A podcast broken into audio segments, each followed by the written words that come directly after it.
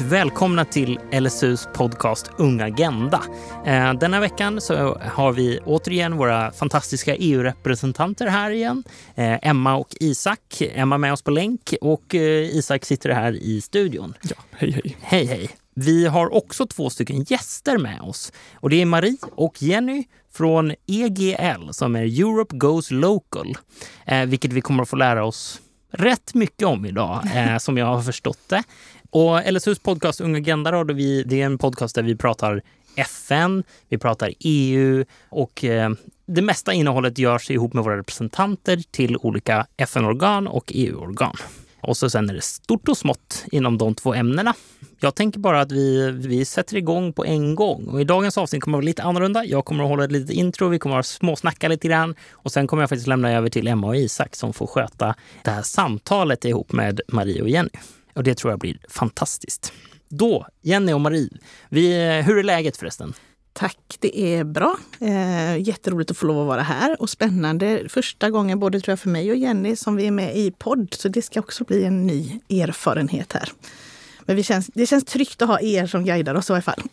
Verkligen, verkligen. Instämmer. Vi börjar väl bli lite smått, jag ska inte kallas för veteraner än, men eh, lite varm i kläderna börjar man bli nu. Ja, inte riktigt tio tusen timmar än. Inte men, riktigt, eh, snart men snart där. Ja, och standard i den här podden är att man får berätta om en, en favoritstad eller en stad i Europa som värmer lite extra med ett lite spännande teman. Och jag tänker eftersom att vi har då Europe Goes Local här så ska vi gå ner på en liten mindre nivå. Om att Europa ofta känns, framförallt när man pratar med unga så känns Europa ganska långt bort. Det känns, både E U och Europa känns liksom som stora institutioner som känns ganska långt ifrån. Och så sen kommer man också in att man tänker på Bryssel, man kanske tänker på Strasbourg och man tänker på de stora staderna i olika europeiska länder. Jag tänkte istället att vi ska ta det till de här mindre samhällena där kanske ert arbete, vilket vi kommer att få reda på mer om, är särskilt viktigt. Framförallt för, de, för den yngre målgruppen. Så att jag tänkte att vi skulle ha det temat idag. De här lite mindre samhällena som, som är väldigt spännande och väldigt gemytliga och, och pittoreska liksom. Om man har en sån i huvudet. Emma, vill du börja? Jo men absolut, det kan jag göra. Um, ber om ursäkt för min röst idag, är lite småsjuk som många vid den här tiden på året. Uh, är väldigt mycket utomhus så det, det är väl en, an- en anledning till det. Uh, en småstad i Europa helt enkelt. Jag tror att det får bli en shoutout till uh, Leiden. Uh, som sagt så pluggar jag i Haag i Nederländerna. Och har eh, lektioner i en stad som ligger ungefär tio minuter bort med tåg som heter Leiden. Eh, och eh, det är väl typ, ja men jag skulle kalla det hmm, Nederländernas Lund typ. Väldigt eh, mysig stad med väldigt mycket ljus nu. Och det är ungefär en tjugo minuters promenad från stationen till där jag har mina föreläsningar. Så där går jag runt och strosar på fredag eftermiddagarna. Mycket mysigt. Det låter oerhört härligt. Eh, Marie? Ja, eh, en liten lokal stad. Jag tänker direkt på Broadstairs som ligger en bit från Dover i England. En typisk kuststad, väldigt sömnig den här tiden på året och blommar upp otroligt mycket på sommaren. Där jag också har vänner som jag brukar åka och hälsa på. Så, att, eh, så det blir, ligger mig varmt om hjärtat helt enkelt. Så Broadstairs i England. Spännande. Isak? Uh, ja, alltså om man inte får ta Nässjö, för det är ju alltid Nässjö, uh, så skulle jag säga, alltså jag är ju uppvuxen ganska mycket i bil ute i Europa. Det var hur vi tillbringade många av våra somrar. Och jag var alltid fascinerad över liksom alla de här små franska byarna och städerna där man helt plötsligt kollar bakom ryggen och så är det stort slott där från ingenstans. Mm. Sen kommer jag ju aldrig på vad de heter, uh, så att det kan jag ju inte ta nu då. Men de, det är också ett hit semestertips skulle jag säga. Men annars så, jag var på ett läger i en liten tysk stad som heter Offenburg för, men vad kan det vara nu? Sju år sedan eller någonting. Det var mitt första europeiska läger. Det var när jag var ganska kyrkligt aktiv också. Och det var också en aha-upplevelse. Så tips åka dit. Jättefin, väldigt average tysk stad. Men alla de är ju väldigt, eh, väldigt pittoreska och gulliga och fina. Så Offenburg skulle jag säga. Tack Isak. Jenny, du som har suttit här och funderat ja, nu ett bra tag. Ja, jag har verkligen funderat. Jag har ju insett att jag faktiskt har varit mest i ja, men, hyfsat stora städer i Europa. Det som då dyker upp i huvudet spontant när du ställer frågan var att jag hade lyxen av att göra en liten tur i Rumänien där vi åkte mm. runt eh, ganska mycket, framförallt upp i bergen men ända ut till kusten. Och Sibiu är ju inte en liten stad, men det ligger väldigt nära bergen eh, och det var ju en extremt vacker stad. Så det är ett ställe som verkligen värmer hjärtat. Härligt. Så fint faktiskt. Mm. Mm. Ja, verkligen. Jag kom själv inte på någon. Jag vet inte riktigt vart jag har varit. Jag vill också säga Sollefteå då, som är min hemstad. Men det, Ådalens pärla var deras slogan förr i tiden. Men, men det kan man ju inte säga. Jag, jag tror att i, där jag har varit, i alla fall som jag tänker på, i, i Slovenien också, så finns det ett litet ställe som är, det ligger i närheten av någon större stad. Jag kommer dock inte ihåg vad den heter, men Slovenska Konice heter det, en liten, en liten by där. Där var jag på ett ungdomsläger förut med ett ungdomsråd när jag var liten. Eller mindre, när jag var yngre. Det var väldigt fint och väldigt, det är också nära berg och, och mycket, mycket aktiviteter fanns det där, även fast det var ett ganska litet, litet samhälle.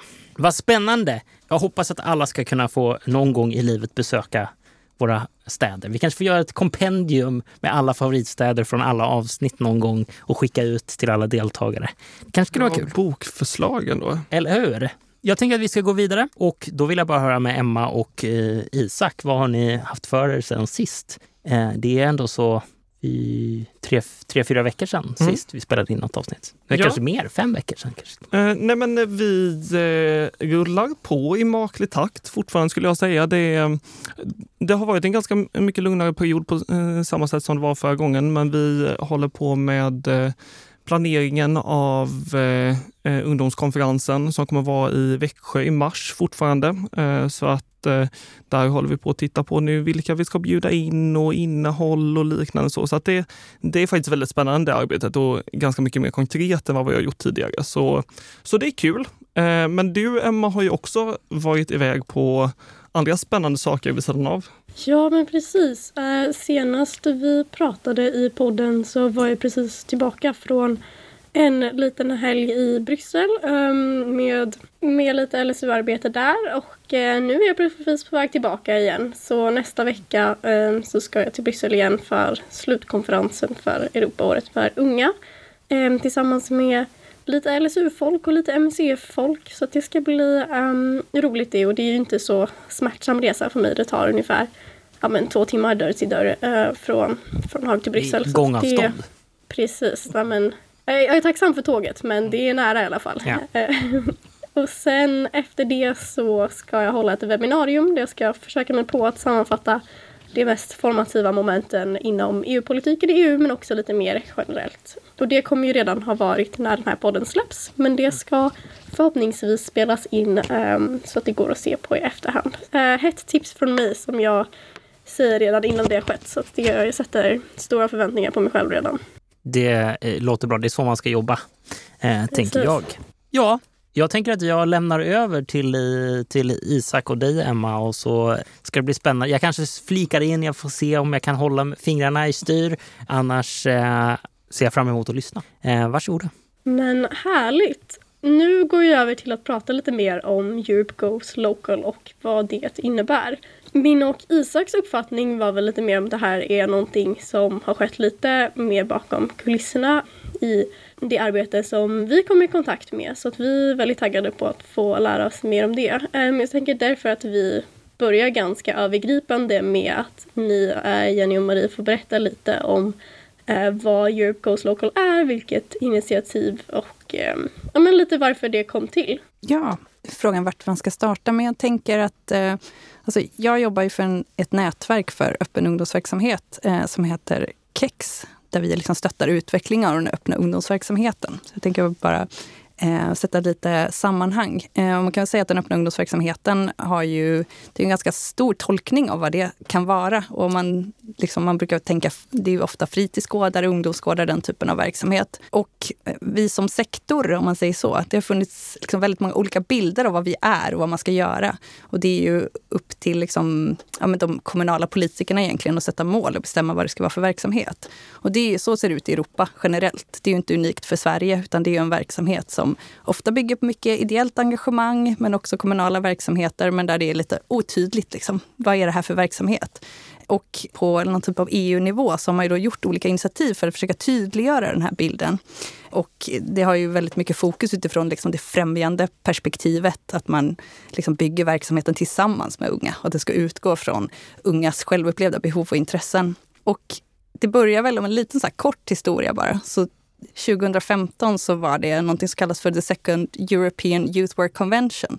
Där det samlades delegationer från eh, ja, men Europarådets upptagningsområde tillsammans i Bryssel på en jättestor konferens där man liksom skulle tydliggöra vad är liksom det, det gemensamma med youth work, är ju det engelska begreppet man använder, och jag tänker att där finns ju också ungdomsorganisationerna med i det begreppet. På den konferensen så kom man fram till att det sektorn behöver för att liksom röra sig framåt är att man behöver ha ett politiskt antaget dokument kring vad är det här för verksamhet, vad är det för liksom perspektiv som ska dominera det. Och det kom sen tjugo sjutton med Europarådets rekommendation för ungdomsarbete. Och efter det så skapades Europe Goes Local, som, är, som var ett av de största E U-projekten som har gjorts. Det är tjugosju länder och deras Erasmus Plus-kontor som är partners i det här. Och man har då inom det här projektet tagit fram det som vi kallar för chartern, som på engelska då heter Charter for Local Youth Work. På svenska heter det Europeiska principer och riktlinjer för öppen fritids- och ungdomsverksamhet. Världens längsta titel, så att det går under ordet charten. Så när vi pratar om det här så pratar vi om charten. Så att Europe Goes Local är det här jätte-E U-projektet då. Och jag och Marie som är här idag då, vi sitter med i den nationella arbetsgruppen i Sverige. För det finns nationella arbetsgrupper i de olika länderna eh, som då jobbar med att sprida det här i Sverige. Och där ska vi väl också säga att alla europeiska länder har internationella arbetsgrupper. Men som sagt, i Sverige har vi det och där sitter både jag och Jenny med. Och E G L Sverige, om man ska beskriva det, så kan man väl säga att, att um, det är liksom ingen som är anställd eller någonting sånt i E G L Sverige. Utan det är ett samarbetsforum uh, för många olika organisationer främst uh, som jobbar med öppen ungdomsverksamhet och att stötta den öppna ungdomsverksamheten i Sverige. Mm. Där då nätverket som Jenny kommer ifrån är ett utav många olika eh, organisationer som samarbetar i E G L Sverige.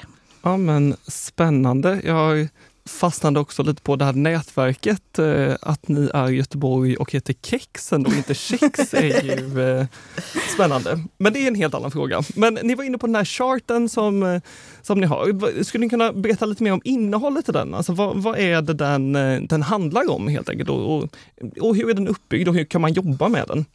Ja, charten är ju, man kan säga att Jenny pratade ju om det här att tjugo sjutton så kom Europarådets rekommendationer. Det är en ganska tung text kan man väl säga som är skriven, men den är också underskriven då utav de olika europeiska länderna. Men man såg ju då att man behövde ha någonting som var ett lite kanske lättare dokument att jobba med kring kring de här europeiska rekommendationerna, och då har charten kommit fram. Så man kan säga att charten är en konkretisering av det som egentligen står i Europarådets rekommendationer. Eh, och om man liksom tittar på hur den är uppbyggd eh, och hur den ser ut, så kan man säga att det först, finns först en liten inledning som berättar om just hur den har kommit fram, hur den togs fram. Och sen så är det fem olika sektioner som finns som och med olika, jag brukar kalla det för bullet points. Jag vet inte vad du säger, Jenny. Olika påståenden kan man väl säga, eller om, ja, de som man kan liksom värdera sin egen verksamhet. Om man nu jobbar på en, en öppen ungdomsmötesplats eller en fritidsgård, vilket det kanske oftast är, så kan man använda charten och det som står i på de här olika bullet pointsen för att liksom diskutera sin verksamhet och hur lever vi upp till detta. Och genom det då så lever man också upp till Europarådets rekommendationer. Ja, och sen kan man väl också säga att det finns ju såklart en tydlig koppling till liksom E U:s ungdomsstrategi och andra typer av både dokument från Europarådet och E U. Så att de har ju, eh, liksom det är inte i sig ett politiskt antaget dokument, charten, men det bygger på de politiskt antagna dokumenten som finns och strategier och ligger i linje med det. Och jag tänker att liksom de två, alltså utöver det här med att man kan använda det som, eh, men, som liksom någon checklista och någon typ av måttstock om vi pratar om kvalitet i verksamheten. För det är ju det vi vill, vi vill åt. Vi vill ju liksom se till att alla unga i Sverige har rätt till en meningsfull fritid med hög kvalitet.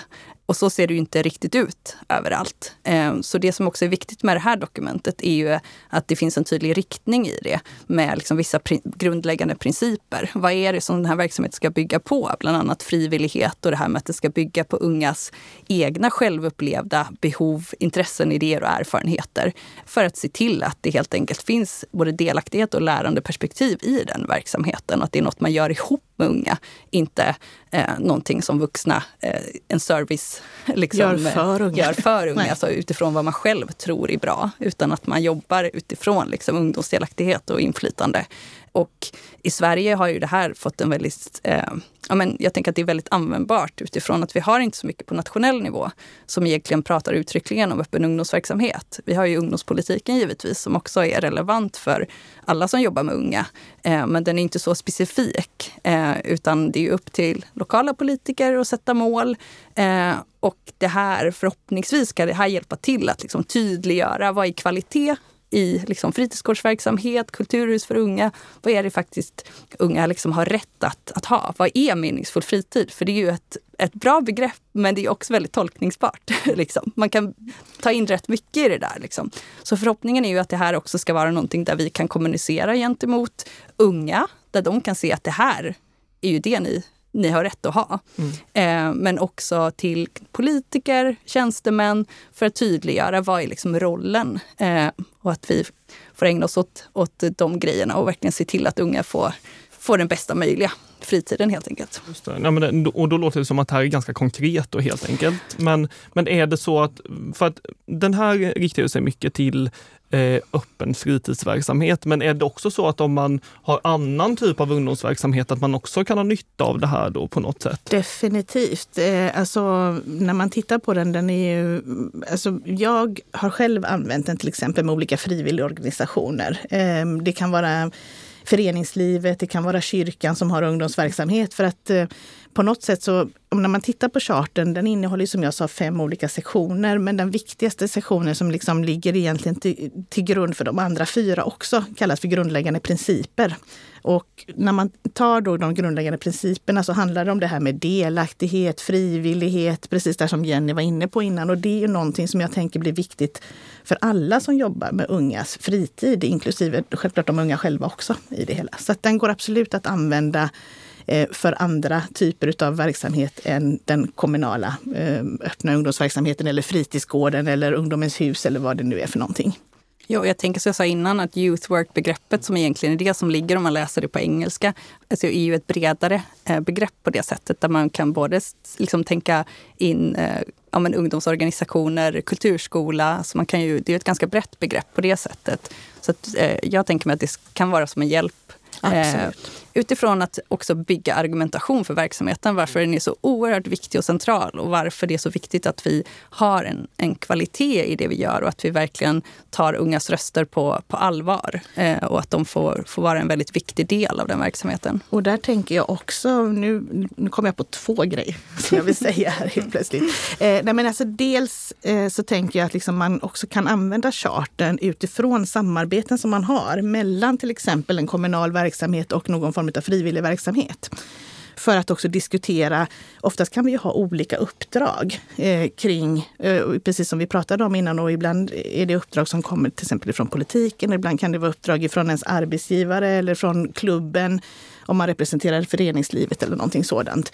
Men att där kan man också använda charten utifrån att liksom diskutera vad det är det vi ska göra tillsammans. Men någonting som också är ganska viktigt utifrån det här som vi pratar om, att den faktiskt kan användas utav fler än bara den kommunala ungdoms- och fritidsverksamheten, är att när den togs fram, då tog man fram den utifrån de här rekommendationerna och skrev den och sen skickades den ut på remiss. Och då var det över tvåhundra organisationer från allt ifrån alltså föreningsliv till civilsamhälle till då självklart olika kommunala eh, organisationer för ungdomsverksamhet, alltså kommuner och så vidare som fick lämna synpunkter på den. Den har varit utifrån, på liksom en, en, en bredd utifrån sådana som har lämnat synpunkter på den och, och liksom, så att alla också ska kunna känna sig igen i den. Allt det här låter ganska, jag skulle säga att det här inbyggda måttstocken och liksom ett, ett sätt att mäta hur kvalitativ ens Um, verksamhet är på, på direkt gentemot den här charten låter väldigt, uh, väldigt effektivt, men samtidigt så vet vi ju att den öppna fritidsverksamheten uh, på många sätt svartmålas eller um, får stå för kritik som kanske inte alltid hör hemma just i den öppna fritidsverksamheten. Så jag tänkte kolla lite och vända ut till de utmaningarna som ni ser med den öppna fritidsverksamheten, uh, framförallt i Sverige, men om det finns liksom Ja, liknande problem i era motsvarande nationella arbetsgrupper och andra sätt att organisera i de andra E U-länderna och vad ni kan säga om det. För jag tänker också att det liksom på det lokala planet då är ganska hjälpsamt att kunna använda charten för att identifiera de utmaningarna som man har både på lokal nivå men sen också ta med det till nationell nivå. Eller vad, vad säger ni här? Mm, mm. Absolut. Nej, men jag håller verkligen med om den bilden. Alltså både det här, alltså du säger svartmåla, men jag tänker att man använder ofta fritidsbegreppet. Jag, tänker, jag kan bara i huvudet tänka så här dussin gånger jag läst i tidningen att man använder fritidsgård som en synonym med en stökig ungdomsmiljö. Liksom. Och jag tänker att liksom, fritidsgården har ju gjort en jätteresa från att vara en men kanske ett klassiskt endast häng, drop-in verksamhet till att man jobbar mycket mer med liksom, ungdomsdelaktighet där man jobbar också med, med olika E U-program, man jobbar med liksom, internationella utbyten, man har, jobbar med, med liksom, lärandeprocesser på ett annat sätt där man verkligen bjuder in unga i att också vara med och skapa verksamheten. Men så ser det inte ut överallt. Det finns också mm. verksamheter som inte har en speciellt genomtänkt där man liksom ja, men man öppnar dörren och så har man häng. Och det vet vi ju, det finns ju forskning på att en, en dålig fritidsgård är ju sämre än ingen alls. Och det gör den första mm. att skriva under på. Så att det här handlar ju på något sätt att liksom synliggöra att vi behöver också ha någon annan typ av, vi behöver ha en riktning i verksamheten men vi behöver också ställa krav på den. Vi måste liksom ställa krav på att det finns en viss kvalitet. Vi kan inte nöja oss med att säga att det var så här många öppettider eller, och så här många ungdomar i den. För det är ju inte det som är det viktiga. Det viktiga är vad man upplever när man är där. Vad är det man får med sig i den verksamheten? Och det är ju någonting som jag hoppas att det här kan liksom bidra till en rörelse. Ju mer vi sprider charten och vi har ett gemensamt språk, vi har en gemensam ambition att det också, vi gör ju olika utbildningsinsatser såklart, mycket workshoppar med fritidsledare liksom, men också mot politiker och jag tänker att de behöver också ha ett bra underlag för att ta vettiga beslut. Både om det gäller finansiering till ungdomsorganisationer och kommunal ungdomsverksamhet så måste man ju också ställa krav på den liksom. Och där tror jag att det här skulle kunna vara en hjälp, men det är definitivt en, om vi ska prata utmaningar så finns det många men jag tror att det här med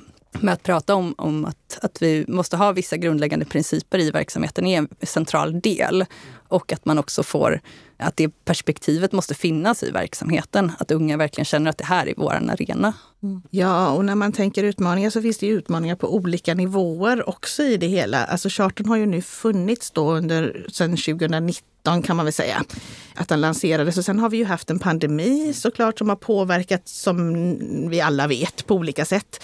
Men en utmaning är ju också att, precis som vi säger, göra den känd. Jag tänker inte bara, det är ju lite av det som då E G L Sverige har som målsättning, att göra den känd och att stötta i det hela. Men att då handlar det kanske inte bara om de som jobbar utan att även till ungdomar till exempel.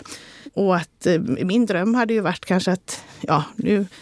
att någon ungdom också kom och liksom sa, jag har hört talas om någonting som heter charten, till sin ungdomsgård, till de som är där, som jobbar där. Skulle vi kunna prata om det här ihop?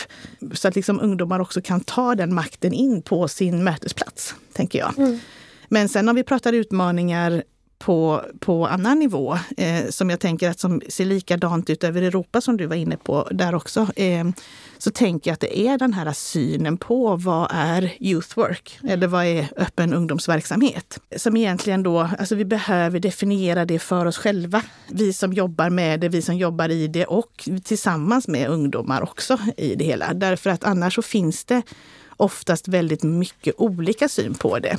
Eh, har man till exempel själv varit på gården när man var yngre, så har man liksom en bild av att det här är ungdomsverksamheten, och den kanske kan vara positiv eller så kan den vara negativ. Mm. Eh, om man jobbar som polis i ett närområde där finns en ungdomsgård, så har man en syn på vad ungdomsverksamheten där står för. Så att jag tänker att också charten där hjälper oss själva att få ett språk tillsammans där vi kan definiera vad är egentligen och vad är kvalitativt, alltså vad, så att den blir kvalitativ. Så att de som finns i verksamheten är med, är delaktiga, att man lär sig någonting när man är där och så vidare. Mm. Men om ni är mer ansvariga för, eller ja, men, konkretisera och förmedla vad den öppna fritidsverksamheten är idag, och alltså inte en liksom förlegad bild av ja, men, stök, stök och kaos, vad, vad krävs från andra sidor i samhället, från, från politik, och liksom, vad kan eh, civilsamhället och ungdomsorganisationer komma in i den här delen? För jag tänker, det är ju inte bara ett eh, skifte som måste ske inom E G L. Det är ju jättebra om alla inom E G L tycker att det finns liksom en samsyn på, på vad den öppna fritidsverksamheten är. Men vad, vad behövs för verktyg för att sprida det, och vad, vilken press måste man sätta på andra aktörer i samhället? Jag tänker kanske att charten är precis det verktyget som vi pratar om egentligen. Mm. Och, att då, och som jag säger att vi då på E G L, vårt ansvar är väl kanske då snarare att liksom sprida charten och att liksom mm. visa att den finns till, som jag säger, andra organisationer. Det kan vara civilsamhället, det kan vara eh, andra kommuner som man inte känner till den, och även till unga, tänker jag. Eh, mm. Så ser jag det i varje fall. Mm, så, så verktygen finns liksom där, men de måste ut, användas ja. i större utsträckning. Ja, och då, och då kan det även vara som sagt var till till exempel politiker som, som ja. ju ändå styr ganska mycket. De är ju en viktig part i detta, självklart, tänker jag. Mm. Det brukar vara så. Ja. ja. Just det, så, så önskelistan till politiken är plocka upp E G L-en och jobba med den. Nej, men det är väl liksom... Eh... Ja, men sätt tydliga mål för verksamheten, följ upp den och säkerställ och se till att det finns en kvalitet i den verksamheten som ni erbjuder unga i er kommun. Jag tycker att det är jätteviktigt att man, man tar det på allvar och inte bara låter det vara så här lite under radarn och så checkar man av att vi har en fritidsgård och så är vi glada och nöjda med det, utan vad, vad är det för verksamhet som är där? Sen tänker jag också, apropå det här med liksom vad, vad ungdomar kan få ut av, av det här, så tänker jag, jag träffade en fritidsledare när vi workshoppade lite, de hade jobbat en del med charten. Och så sa de att det var en ungdom som var stammis på deras fritidsgård som hade liksom varit där väldigt mycket. Och som skulle flytta och var ganska orolig inför det. Och som sen, när de började prata om det så sa de, fast, fast det finns nog en fritidsgård dit du kommer flytta också. Liksom. Och så hade de ringt dit. Och så hade det visat sig att de jobbar också med charten och ungdomsdelaktighet. Och det hade ju också varit en sån, sån god känsla om man kunde känna det. Att alla verksamheter som finns i vårt land har liksom en gemensam plattform. Och att det finns det här perspektivet på att liksom, unga som...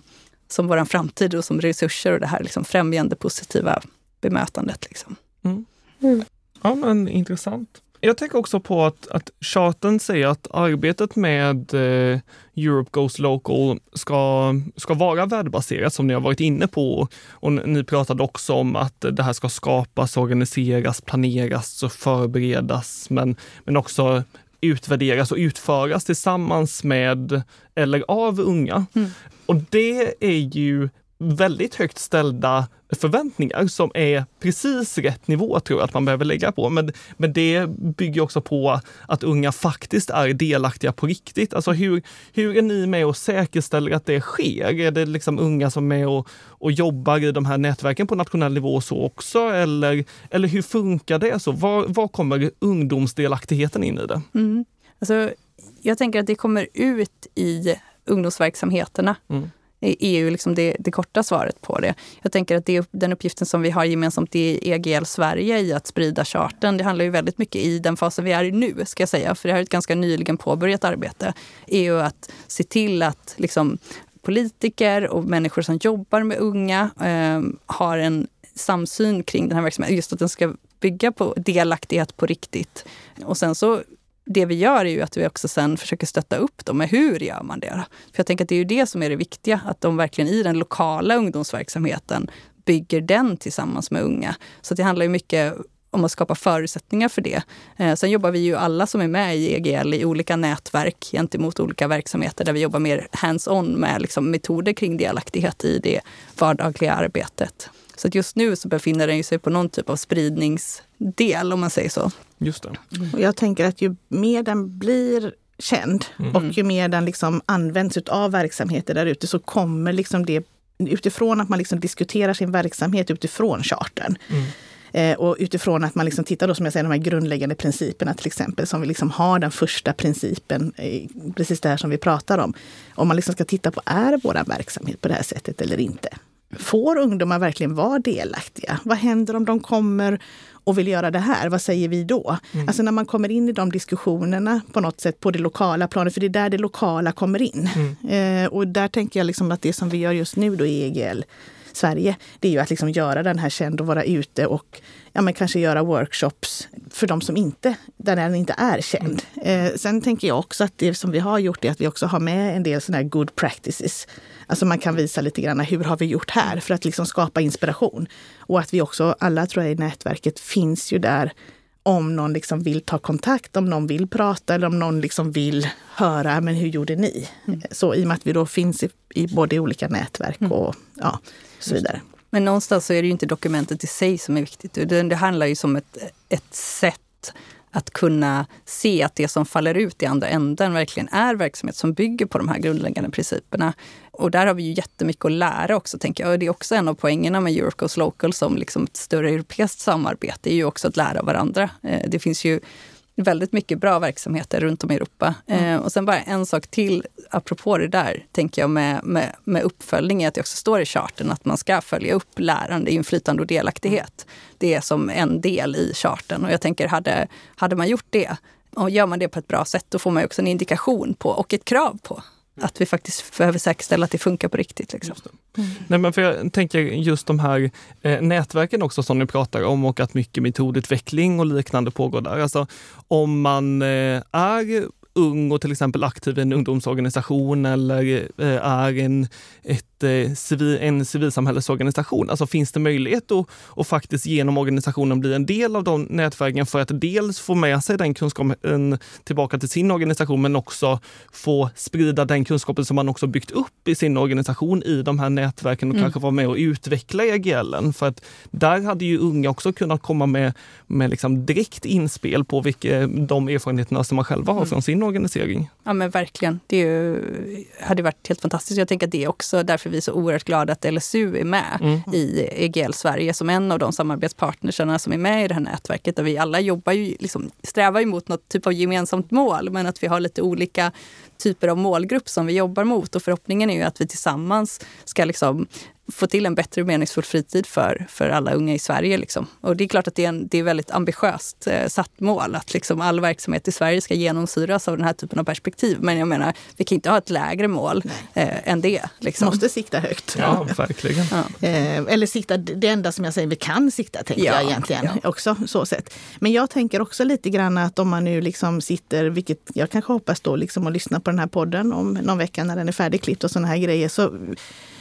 Och om man känner liksom att ja, men det här skulle jag vilja lyfta på min lokala fritidsgård till exempel. Eh, för jag tänker liksom att det är också ett sätt att sprida det, alltså charten, om man tänker sig så. Och lyfta upp, och kanske jobbar personalen och har hört talas om den, eller kanske gör de inte det. Och, och ännu mer spännande om de inte har gjort det, för då tänker jag verkligen att det kommer ifrån ungdomen själv. Och då kan man ju hitta charten om man inte liksom vet vad som står i den, för det kommer vi inte kunna prata om allting nu ändå. Och då har vi ju en, en hemsida som är e g l sverige punkt e u, och där hittar man charten. Ta med den till din fritidsgård eller till din mötesplats där du är, och, och prata med personalen som jobbar där, som finns där för dig, som ska stå, liksom stötta dig i din utveckling eller din, i dina idéer, det du drömmer om helt enkelt.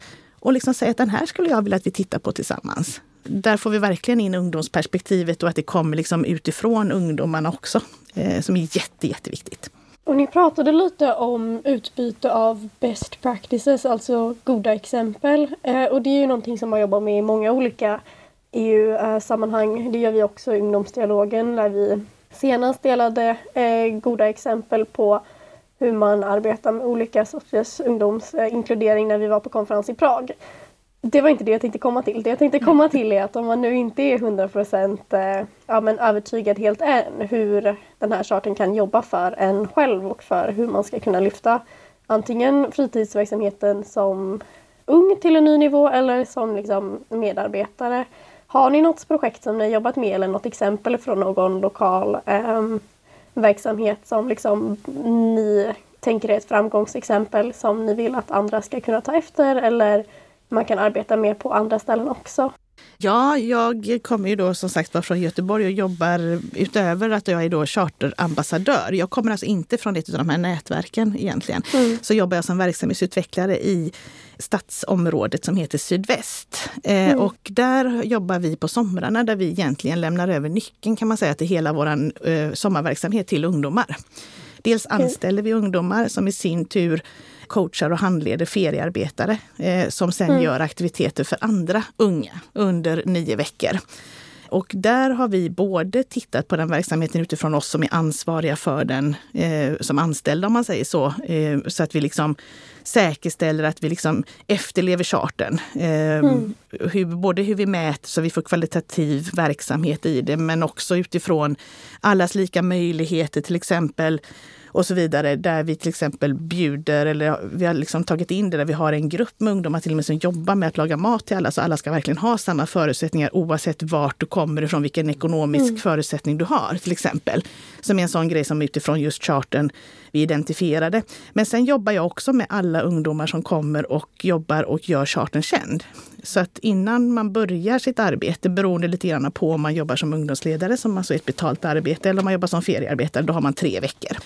Så får man lite olika mycket introduktion i charten. För det är faktiskt de som tar över och gör det jobbet som vi i normala fall har vår personal till att göra. För vi verkligen lämnar över, som jag säger, nyckeln till ungdomar. Så att det är de som liksom driver hela vår sommarverksamhet. Men då är det också viktigt att de känner till vad gör en kvalitativ öppen ungdomsverksamhet i det här. Och då använder vi charten just utifrån detta för att göra den känd till dem. Så det tycker jag är ett bra exempel på hur vi liksom sprider det på många olika nivåer och hur ungdomar verkligen blir delaktiga och i princip, som man säger, planerar hela verksamheten. Bra exempel på att lära sig genom att eh, göra. Ja, precis. Och det, det är också en sån grej, nu kommer vi kanske in liksom på lite detaljer i charten, men vi pratar ju i charten också om det då informella och icke-formella lärandet, alltså lärande ja. som man gör antingen ett planerat lärande men som inte bygger på en läroplan eller Precis. ett lärande som bara sker för att man är i en verksamhet. Alltså det här som, när vi sitter och pratar här idag, när jag går ut härifrån så har jag lärt mig någonting, mm. tänker jag. Och ni förhoppningsvis har lärt er någonting mm. utav mig också. Men att synliggöra det lärandet eh, är ju super, super viktigt, eh, tänker jag. Och det är också någonting då som vi på den här sommarverksamheten gör, där vi efter antingen tre veckor eller efter hela perioden, om man säger så, synliggör vad, hur har jag utvecklats helt enkelt. Och så får man då ett kompetensbrev på det. Men jag tänker att det här som du är inne på med good practices och det här med det informella lärandet är jätteviktigt, tänker jag, för det är hela definitionen av öppen ungdomsverksamhet någonstans. Mm. Ja, men, och det är så viktigt att ni också pratar om det, tänker jag. För att det är exakt de frågorna som är uppe på i ungdomsdialogen också, kopplat till så här, hur kan vi bäst sprida information om, om hållbarhetsarbete, både social hållbarhet men också ekologisk hållbarhet, för att eh, på många ställen runt om i Europa men också i Sverige, det är inte alltid att läroplanerna täcker det till fullo, och att då behöver det också finnas eh, annan typ av verksamhet, både genom öppen fritidsverksamhet eller civilsamhällesorganisationer som, som kan vara med och bidra också, för att det är ju det är också en av de absolut viktigaste delarna eller tillgångarna till kunskap också som som vi behöver bli bättre på att lyfta. Och. Absolut, och det formella lärandet, alltså det lärandet mm. som sker i skolan, är ju något som kanske inte passar alla mm. heller. Mm. Och just då när vi pratar om det här med det icke-formella eller det informella lärandet, så kan ju det vara, passa bättre för vissa personer. Men att det är också viktigt att värdera den kunskapen man får därifrån. Mm. Och synliggöra ja, att man faktiskt har lärt sig någonting. För det handlar också om självkänsla, självförtroende, mm. tänker jag. När man ska ut på arbetsmarknaden mm. och så vidare. Så att det är jätteviktigt. Mm. Lät som du skulle säga något, Emma. Nej, men jag tänkte säga samma sak. Att det är också ett jätteviktigt arbete där att legitimera den kunskapen som man får av det icke formella lärandet, och att det också ska liksom värderas av samhället sen, och speciellt när man, precis som du sa, kommer ut i arbetslivet, där att det ska räknas som en, ja, men en viktig tillgång som man har i, i sin profil där också. Um, och att det blir jättebra sätt för att liksom, E G L står bakom att man har genomfört eh, den här sommarverksamheten i det specifika exemplet från Göteborg där, och att det liksom värderas som en bra kunskap även senare, så att det är någonting som man också väljer att bli engagerad av av flera anledningar. Mm. Jag tänker att vi hade kunnat sitta och prata om det här hela dagen verkligen, för att det är så spännande. Men jag tänker att vi också ska börja avrunda. Men ni får jättegärna, för att jag har hört rykten om att ni ska eh, iväg på en konferens här framöver, va? Det kommer vara en, den femte E G L-konferensen kommer vara i Stockholm mm. faktiskt mm. i vår, i maj.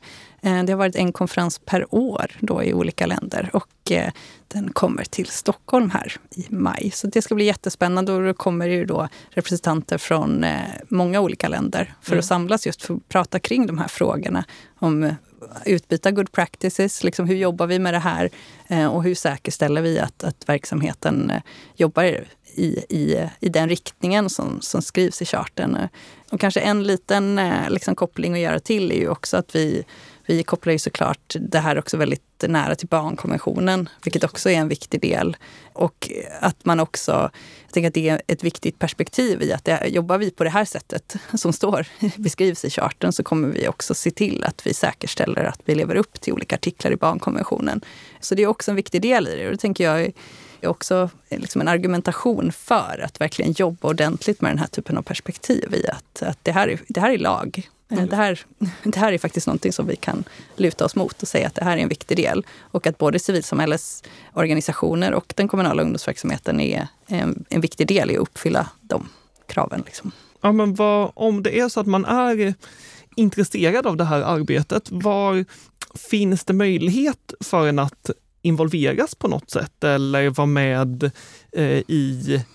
Kan man se den här konferensen någonstans till exempel? Eller kan man vara en del i det? Och om man inte kan det, eh, ge er ett sista bästa tips på hur man kan engagera sig inom E G L på ett bra sätt. Jag tänker vi sitter i mycket planering. Vi smet från planeringsmötet eh, nu för att komma hit inför, inför nästa års planering. Men jag menar, det här är ju någonting som vi, som vi hela tiden försöker bevaka och hitta bra sätt på hur vi också, hur man kan engagera unga i den här processen. Jag tycker att det är viktigt att, att vi gör det utifrån de behov som också ses hos unga, så att det inte blir ett vuxeninitiativ. Så att den dialogen håller på, och vi har samtal också med L S U kring hur vi kan fortsätta att samverka för att det här verkligen ska nås. Så att jag tänker att L S U och ungdomsorganisationerna är, är liksom en bra arena, men även att man eh, kan då förhoppningsvis gå till sin lokala eh, öppna ungdomsverksamhet och bli en del av arbetet där också. Ja, det skulle vara mitt då, go-to-tips mm. som jag ska avsluta lite grann, som jag var inne på innan. Att om man sitter liksom och lyssnar nu, som sagt, titta på charten, eh, gå in på e g l sverige punkt e u hemsidan, eh, dra fram den, tryck utan om det är så, eller mm, skicka länken till den lokala eh, mötesplatsen som man har, eh, oavsett om det är fritidsgården eller om det är någon annan typ av mötesplats, och liksom börja och diskutera, hur kan jag vara involverad? Hur får jag lov att vara med och, och planera aktiviteter om man upplever att man inte får det till exempel? Eller om man upplever att man får det, hur kan vi utveckla det här tillsammans? Hur kan vi pra- diskutera de här grejerna helt enkelt? Supertack! Eh, nu hoppar jag in här. Nu har folk glömt bort att jag är kvar.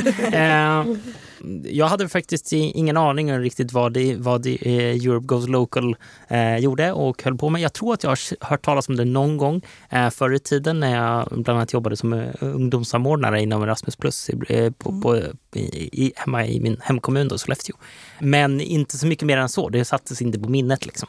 Men det här låter jättespännande.